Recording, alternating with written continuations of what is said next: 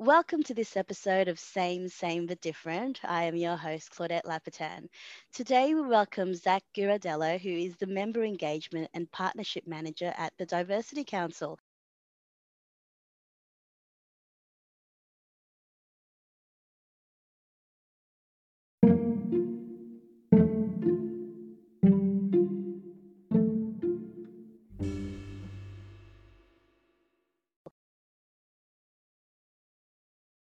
Zach, thank you for taking the time to join me today on the podcast. Can you tell us about yourself and why the topic of diversity and inclusion is important to you?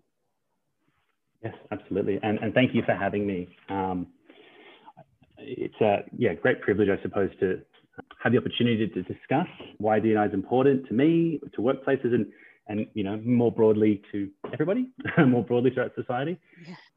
I think for me personally, I've worked for a number of years in the corporate sector, um, not for profits, uh, for peak bodies, and always been interested in, I suppose, workplace culture, uh, what makes you know work an enjoyable place to be, and more broadly, just how you know we can get the best out of each other and individually when we're happy um, and we're a part of a, a cohesive working team. So for me, you know, DNI has always been something that was on the peripheral in terms of something that exists in a business.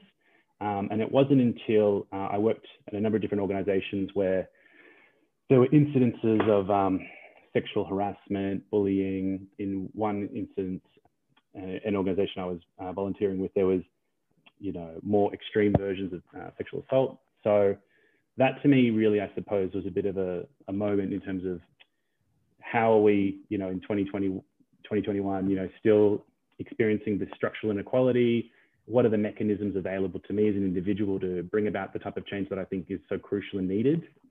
So, you know, outside of, uh, you know, volunteering in community groups and um, advocacy work and activism, you know, being a part of, yeah, I suppose, DNI initiatives internally um, is a really great mechanism for uh, individuals in the workplace to actually drive the workplace to change, but also for the workplace and more broadly the, the organization to bring about the type of social change for issues that are really important more broadly throughout society. So that was my wow, into yeah.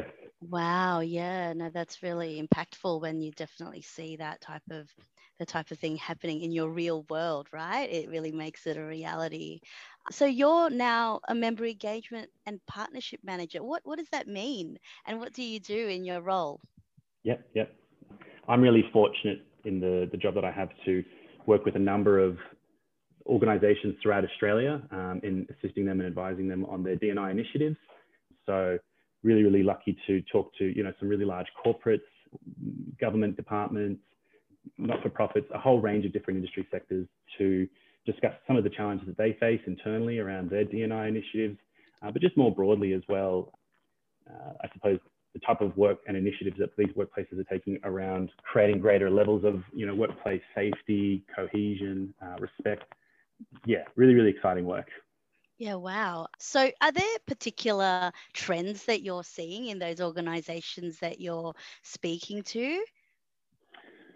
Uh, I think there's definitely um, a lot of work going on more broadly. I think in the last few years, with uh, what happened in the US with the Black Lives Matter, within the Australian context, you know, the same-sex marriage plebiscite, uh, and even then more broadly with you know the bushfires in 2020 and the impact that that's had on workplaces uh, wanting to i suppose further develop their dni initiatives their internal work supporting workplaces um, but also from a corporate responsibility perspective having a voice and showing their commitment to really important issues.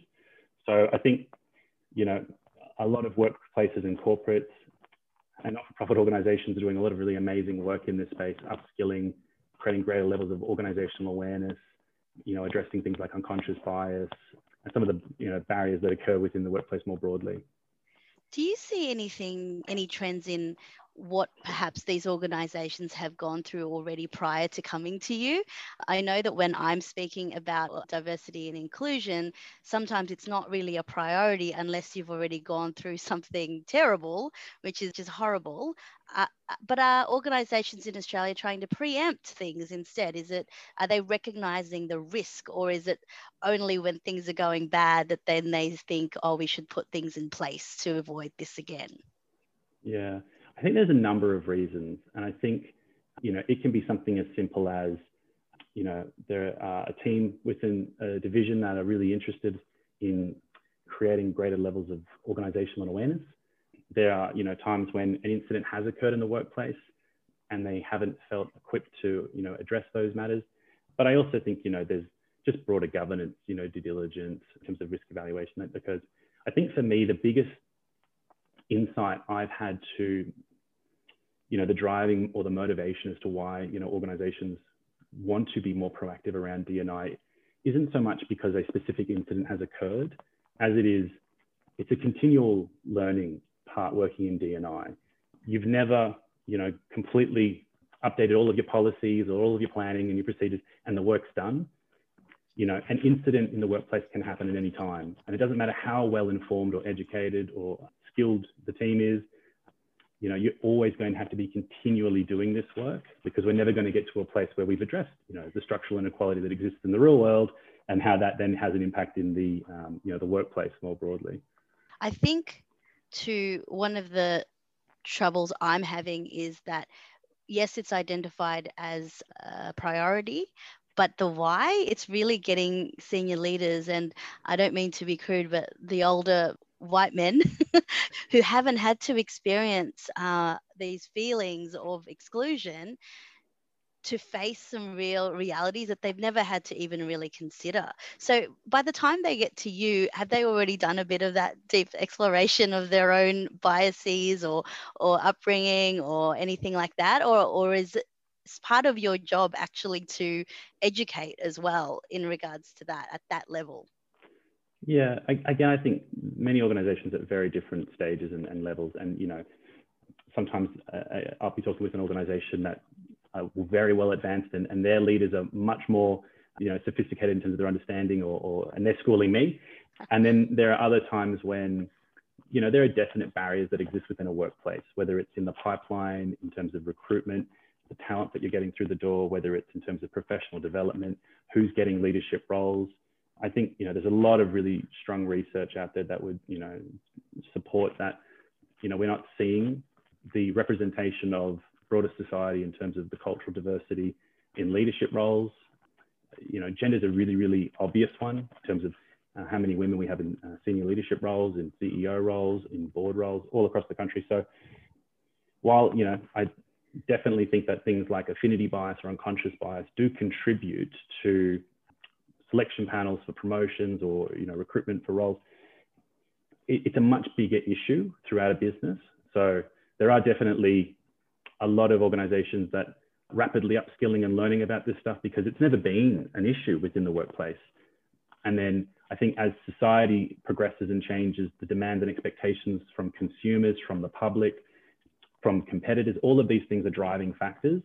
So, you know, any, any, any inclusive leader that sits down and evaluates the risks of what are we, you know, experiencing in terms of the, the workplace culture, the legalities, the times, the legislation and, and impacts that um, have on workers, it's a bit of a no-brainer that yeah. you know you want to be the best leader you can be. You know, you want to be able to manage a diverse team. You want to be a part of an organization where people feel connected, respected, and um, that they're contributing. So I just think, yeah, there's a bit of a, uh, a shift going on, but I do think it's a positive one. And off the back of COVID last year, with a, huge requirement for a lot of workplaces to work remotely, to work flexibly, there's a great opportunity, I think, where leaders are saying, okay, well, here's that opportunity, you know, where we can actually make the types of structural changes in our workplaces that, you know, we have been working towards for a number of years. So, with COVID, what opportunities were, are becoming uh, more evident to us to, to connect with our individuality? Mm. I think COVID had a number of really great learnings, um, and I've had nothing but, uh, I suppose, really constructive or positive feedback from workplaces around how the really terrible challenges that came from COVID actually had a positive impact on the workplace. So little things like greater levels of awareness of your colleagues' domestic duties or getting a closer connection to your colleagues' family members, seeing inside, you know, from uh, Zoom calls and uh, all of these uh, different types of, you know, WebEx online uh, meeting forums that people were actually able to see and connect and get a better, bit of a closer understanding of the, the personal identity, not just your professional identity. So I think those factors were really, really positive in terms of creating greater levels of workplace culture. But there are also a number of benefits in terms of accessibility, making sure that you have the tech and you have the infrastructure. I think a lot of every business has had to make a substantial amount of adjustments from their IT teams and, and divisions. So, you know, massive thank you to everybody that uh, works in that part of a business because um, we would not have been able to adjust and pivot as quickly as we did. But I also just think, yeah, more broadly, there has definitely been a lot of insights that businesses have had around flexible working and how it's not just about the workplace, but it's the, the hours that you work, the, the type of you know flexible team dynamics that you have. So there's a number of really key learnings I think that down the track uh, will have some really positive takeaways from the impacts of COVID on the workforce. Yeah. Not needing to maintain your commercial lease. Um, yes, definitely. Yeah, yeah. Look, the more more people I speak to, I know some of my clients really are a bit conservative actually and they they seem hesitant to embrace the work from home culture. And i know of some of my clients who immediately um, as soon as we were allowed back in the office asked their uh, their employees to come back if not full time but most of the time. What do you think people businesses who um, have that mentality what do you think they're afraid of yeah, it's a very good question. I think there are a number of fears. I don't know if any of the fears are really uh, evidence based or practically uh, data driven. I think there's a number of really strong cases out there. There's a, substantial amount of research to support that you know workers can be just as productive, if not more, when they have that flexibility of work. So you know the ability to come in once a week, to meet with the team, to have those meetings but then to work from home for the remainder or for a few other days.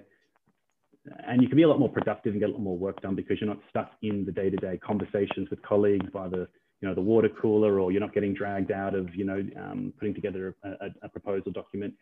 So I think, you know, there's a lot of really clear, strong business arguments, business cases behind why flexible work is, is a great thing. But I also think from a leader's perspective, you know, it doesn't have to be one or the other. You know, you can have a combination of the two. If you enable the workforce and trust your workers to actually have that flexibility, you know, you can be really surprised with how that has a positive impact on, you know, their mental health, their well-being, and overall, you know, effectively makes the workplace more productive to an extent, even profitable. So I think, yeah, maybe the somewhat older school thinking around you need to be at your desk and I need to watch you because that's my job as a leader to make sure you're doing the right thing is shifting just because clearly different businesses and markets weren't that negatively impacted when everybody was forced to work from home. And I also think that as we return to the workplace, it's really important to be mindful of that language. I've heard a lot of organizations say, oh, we're returning to work now. Like we were all on a big holiday. yeah, yeah. Like I've done nothing for the last yeah. 12 months. when probably right. you're working harder than ever, actually. Well, yeah, I would say there's a lot, there's a, a, greater demand for the work that's going on around this space. You know, workplaces wanting to upskill and implement leading practice around creating flexible workplaces, creating safe and inclusive workplaces for everybody. So, yeah, I think everybody collectively is busier. so if yeah. that's not as a result of us working from home, I don't know what is. On the other end of the scale, I have also seen the COVID being used as an excuse to not go in. And I was talking to somebody about this and the potential effect perhaps on people saying, when we're allowed in, to say, oh no, I don't want to come in, but especially depending on their career cycle. Like I did wonder, I thought, okay, I've developed some level of skills in regards to collaboration and being able to communicate effectively. But what about you know me when i was in my early 20s i probably was learning quite a bit just by being around colleagues and seniors in the office.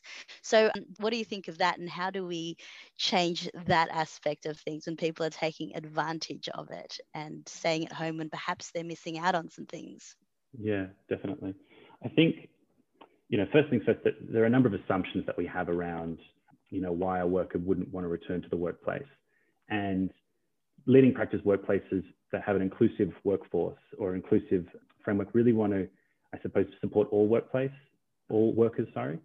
So, you know, you may have members of a team that are immunocompromised, you may have elderly working people that are more susceptible to, you know, health risks around COVID so I think in terms of having an accessible and an inclusive workplace, you know, you need to create that type of working environment where that perhaps assumption that people would exploit not returning to the workplace because I think more broadly, you know, it, it can be a bit dangerous. I would also just go a little bit further in that if you accept that there are going to be benefits, pros and cons to both sides of, you know, early staff onboarding, learning from being around their peers, but also accept the fact that you know there are potentially a number of challenges that come from that as well. I, I just don't think it's as clear cut as uh, returning to the workplace is important for those reasons. A workplace can invest the resources that it would have put into the development of a work worker to work remotely and to be upskilled learning. So I think you know in terms of how and which you know work is going to evolve and change over the next 20 to 30 years, you know, we'll probably see a lot more remote working because we have got the capacity through it to, I suppose, be a lot more accessible and at the same time to provide additional resources. So I think it's just, it's a, at a stage where things are shifting. And so, you know, I would reverse the question and actually challenge leaders to address, well, how are you going to support entry, you know, new staff in the workplace if they don't have those same opportunities? Yeah. Um, because if you're not, I bet you a competitor would be. And, and, and that's that type of, I suppose, innovative thinking in terms of, well, are we just doing the same thing that we always did because it's what we did? Or are we trying to create, you know, a 21st century workplace where everybody is able to participate and feels included and supported and has the resources to, to bring their best self to the workplace? So I think, yeah, there's, there's two ways of looking at it.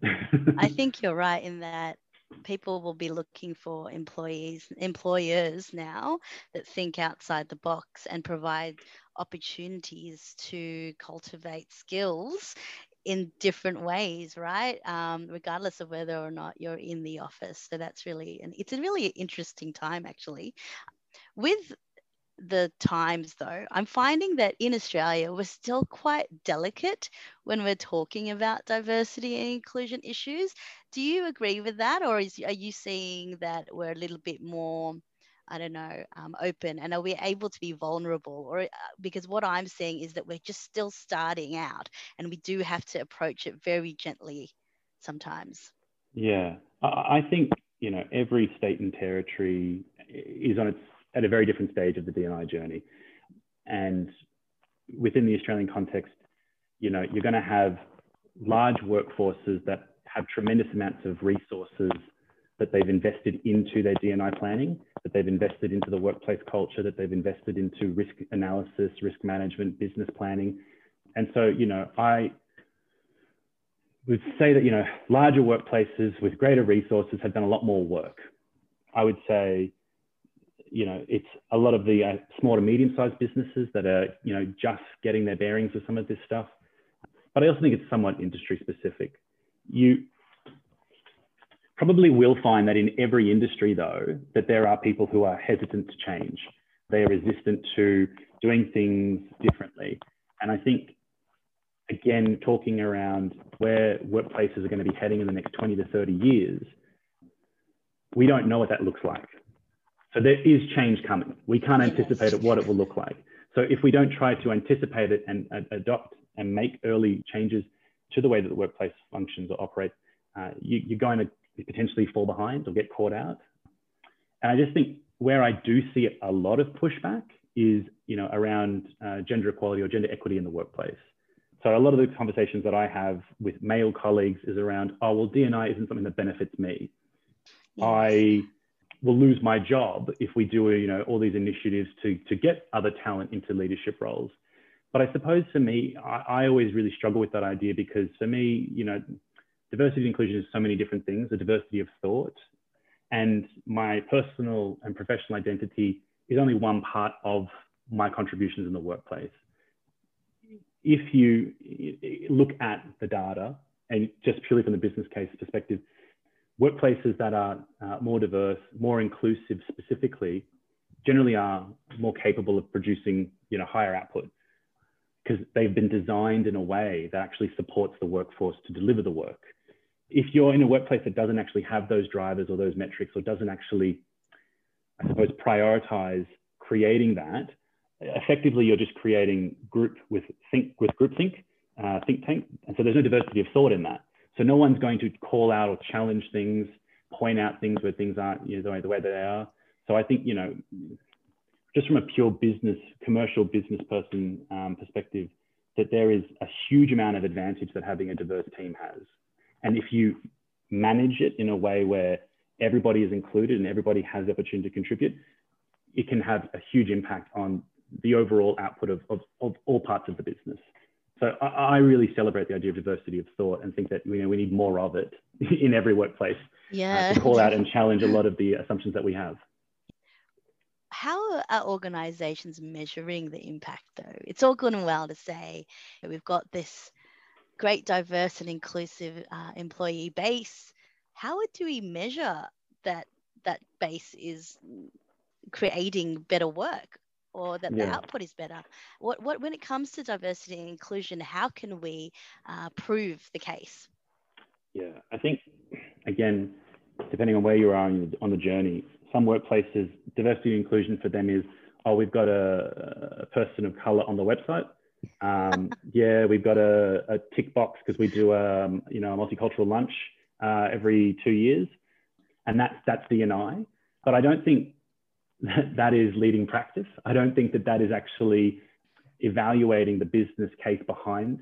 So looking at diagnostics tools to evaluate, are we actually getting better? do we have increased levels of inclusion in every part of our business? So, you know, there are a number of different ways in which you can go about it. But for me, not being tokenistic is a really, really good starting point. Yeah. Um, you know, having established internal working groups that prioritize specific diversity dimensions or streams within the business, having consultation, having leadership buy-in, a lot of these really, uh, I suppose, uh, aren't revolutionary ideas because they've been going on for the last decade, but all of those initiatives really do contribute to your overall D&I output. You know, whether or not you are you've established a business case, you've got a two to three year plan, and you've got metrics in place to measure. Are we going on the roadmap where we want to get to? Are we going to be the workplace of the 21st century? Or are we going to continue to uh, lose talent, not really able to retain and have that competitive advantage that you know, uh, another organization has been able to harness, has been able to figure out. It's just like work safety 10 years ago yeah. within the uh, resource sector. There was a lot of work, a lot of campaigning, a lot of discussion around high vis jackets, hard hats, all of that work health and safety. If an incident happens, you report it, etc. So for me, D&I can be, you know, that within the workplace around the psychological safety of workplace. Yes, definitely. Um, creating wow and educating employees so that they can support each other. Because again, diversity is, is so much more than just someone's skin color or their sexual identity or, or, or whatever the mainstream you know, perception can be. Leading practice progressive, I'm talking um, you know, around domestic violence policy, workplace, shared care, leave, really under, uh, really addressing some of the unconscious bias that we have around you know, women being primary carers, there's so many components to it that again when you look at from a policy or a legislative perspective there's structural inequality built into society and this yes. is where workplaces can really drive and innovate change um, yeah. and really lead from the front and show that you know they are a progressive and 21st century thinking workplace. Yeah, I love that. I love likening it to the OH&S journey because I remember when people rolled their eyes, you know, oh gosh, we've got to put on the hard hats or we've got to put on this. But now it's just the way of life and everyone understands the value of it. And actually, we're just looking out for people. So, yeah, that's a really um, good way of expressing that. Uh, I was laughing when you mentioned the person of color, putting a person of color on on a cover, because I did work. I've worked for various um, branches of government. I worked for a government office at one point and I had to put out communications. And in those communications, I had to choose an image. And in that image, one of the people were uh, was um, brown, like me. And and I was told by the head communications person that, oh, you know, why did that that that image isn't reflective of this area? And I thought, but I live in this area. yeah, yeah. But I was too scared to kind of say anything because I was a bit younger at the time. But I still, to this day, think, oh, I should have stood up for myself a bit more. Um, anyway, uh, that's just a story that came from one of my own experiences. Yeah, and, and I think so many of us within workplaces have similar types of experiences. I've never been asked to be the photo of anything um, because I'm not um, slightly attractive. Oh, but um, I, I, I, do get a sense that like I know many of my colleagues that you know have felt a little bit exploited at times or you know, oh, yes. tokenistic. Am I am I actually contributing here, or is it just you want me to contribute because of you know my external physical appearance? Yeah. So it's terrible that we have to kind of think like that. We pause to to yeah to question the um, the motives, right? but yeah, yeah it's yeah. the reality of the world. Um, yeah. So I usually talk about three points of impact. So there's the individual and teams and organizations. So I look at how what we can do at those three areas to affect uh, change in regards to diversity inclusion. I know we've kind of gone between them throughout, but if you were going to implement across an organization, all organizations now, right now, and they said, okay, Zach, let us know uh, at these three points of impact, what's one thing we can do at each of these levels? What would you choose? Yeah, I think for me, a lot of it's around asking questions and being curious. So, at an individual level, asking questions around, well, where do you see yourself in the workplace? How inclusive do you feel the workplace is?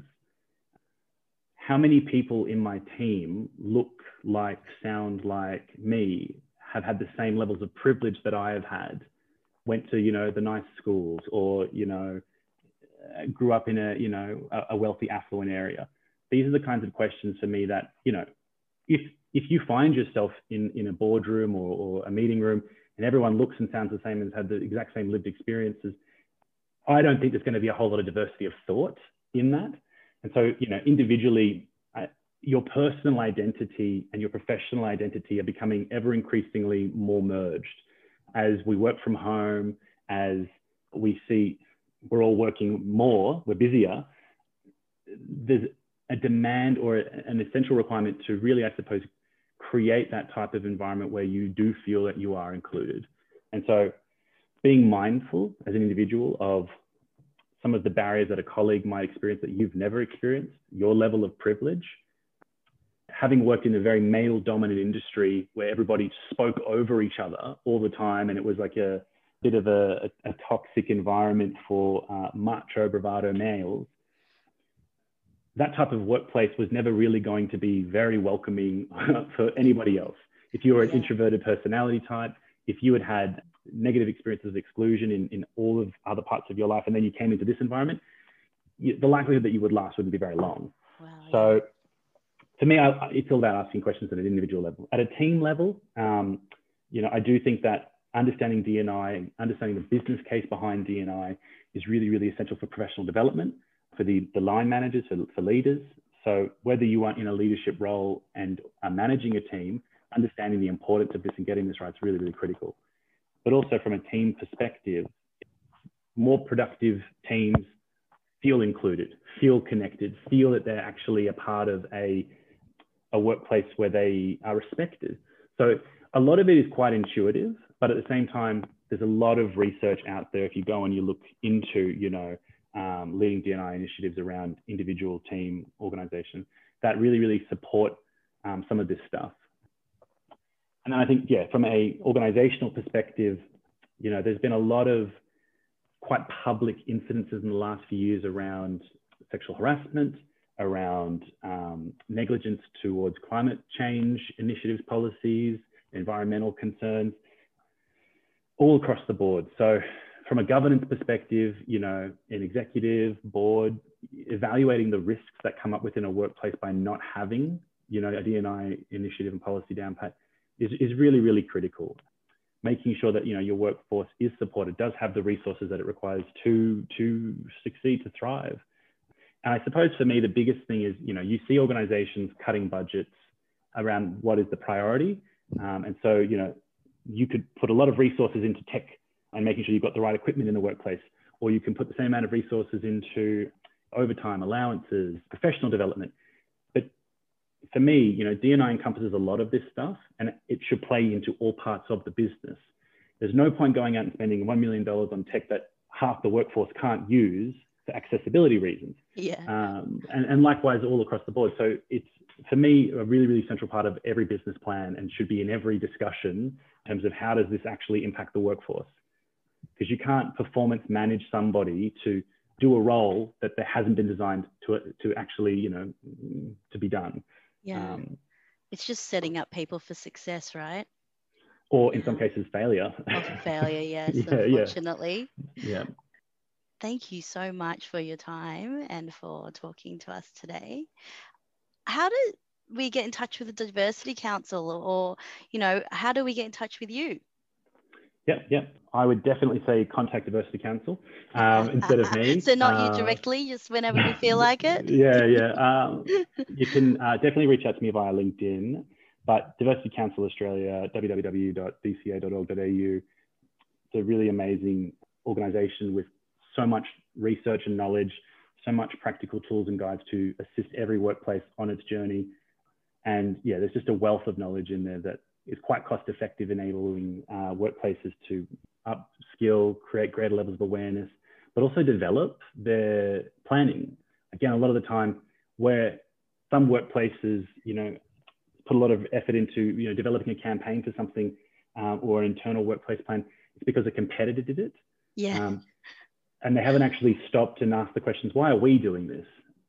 and you know are we doing it in a way that's effective have we got buy-in from the workforce do we have consultation Our leaders involved you know it's, it's, it's a whole workplace solution and that's where i think yeah there's some really great stuff um, available through dca yeah, so definitely the Diversity Council.